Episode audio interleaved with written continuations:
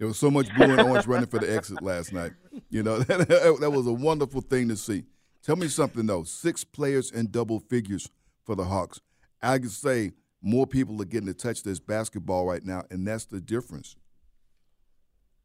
I think that's you know that's it's, it's great that you mentioned that. It's been great during this four and now five game winning streak to see.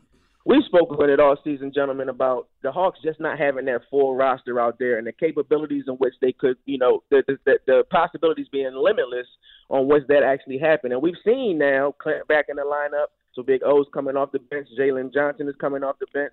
But it really seems like Trae Young is embracing the role of a facilitator um, I don't want to say, you know, he's not the top dog here in Atlanta or anything like that, but I do think he's an extraordinary passer. I know beforehand, you know, when he was coming into the league, he was compared to the Steph Currys and things, and I kept saying to folks, no, nah, I think he's more like a Steve Nash. You know, he can shoot the ball, he can score the ball, but he has a very high basketball IQ, and he's a great facilitator.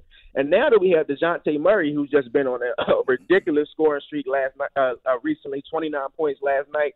Dejounte is beginning to take more of that scoring role, and we're seeing Trae Young take more of that facilitator role. He's getting other guys involved. He's getting he's getting AJ Griffin involved. He's getting John Collins involved. So I think on nights when we do see four or five players in double figures, it's going to be extremely hard to beat this team.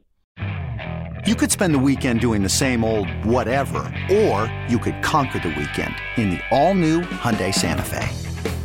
Visit HyundaiUSA.com for more details. Hyundai, there's joy in every journey.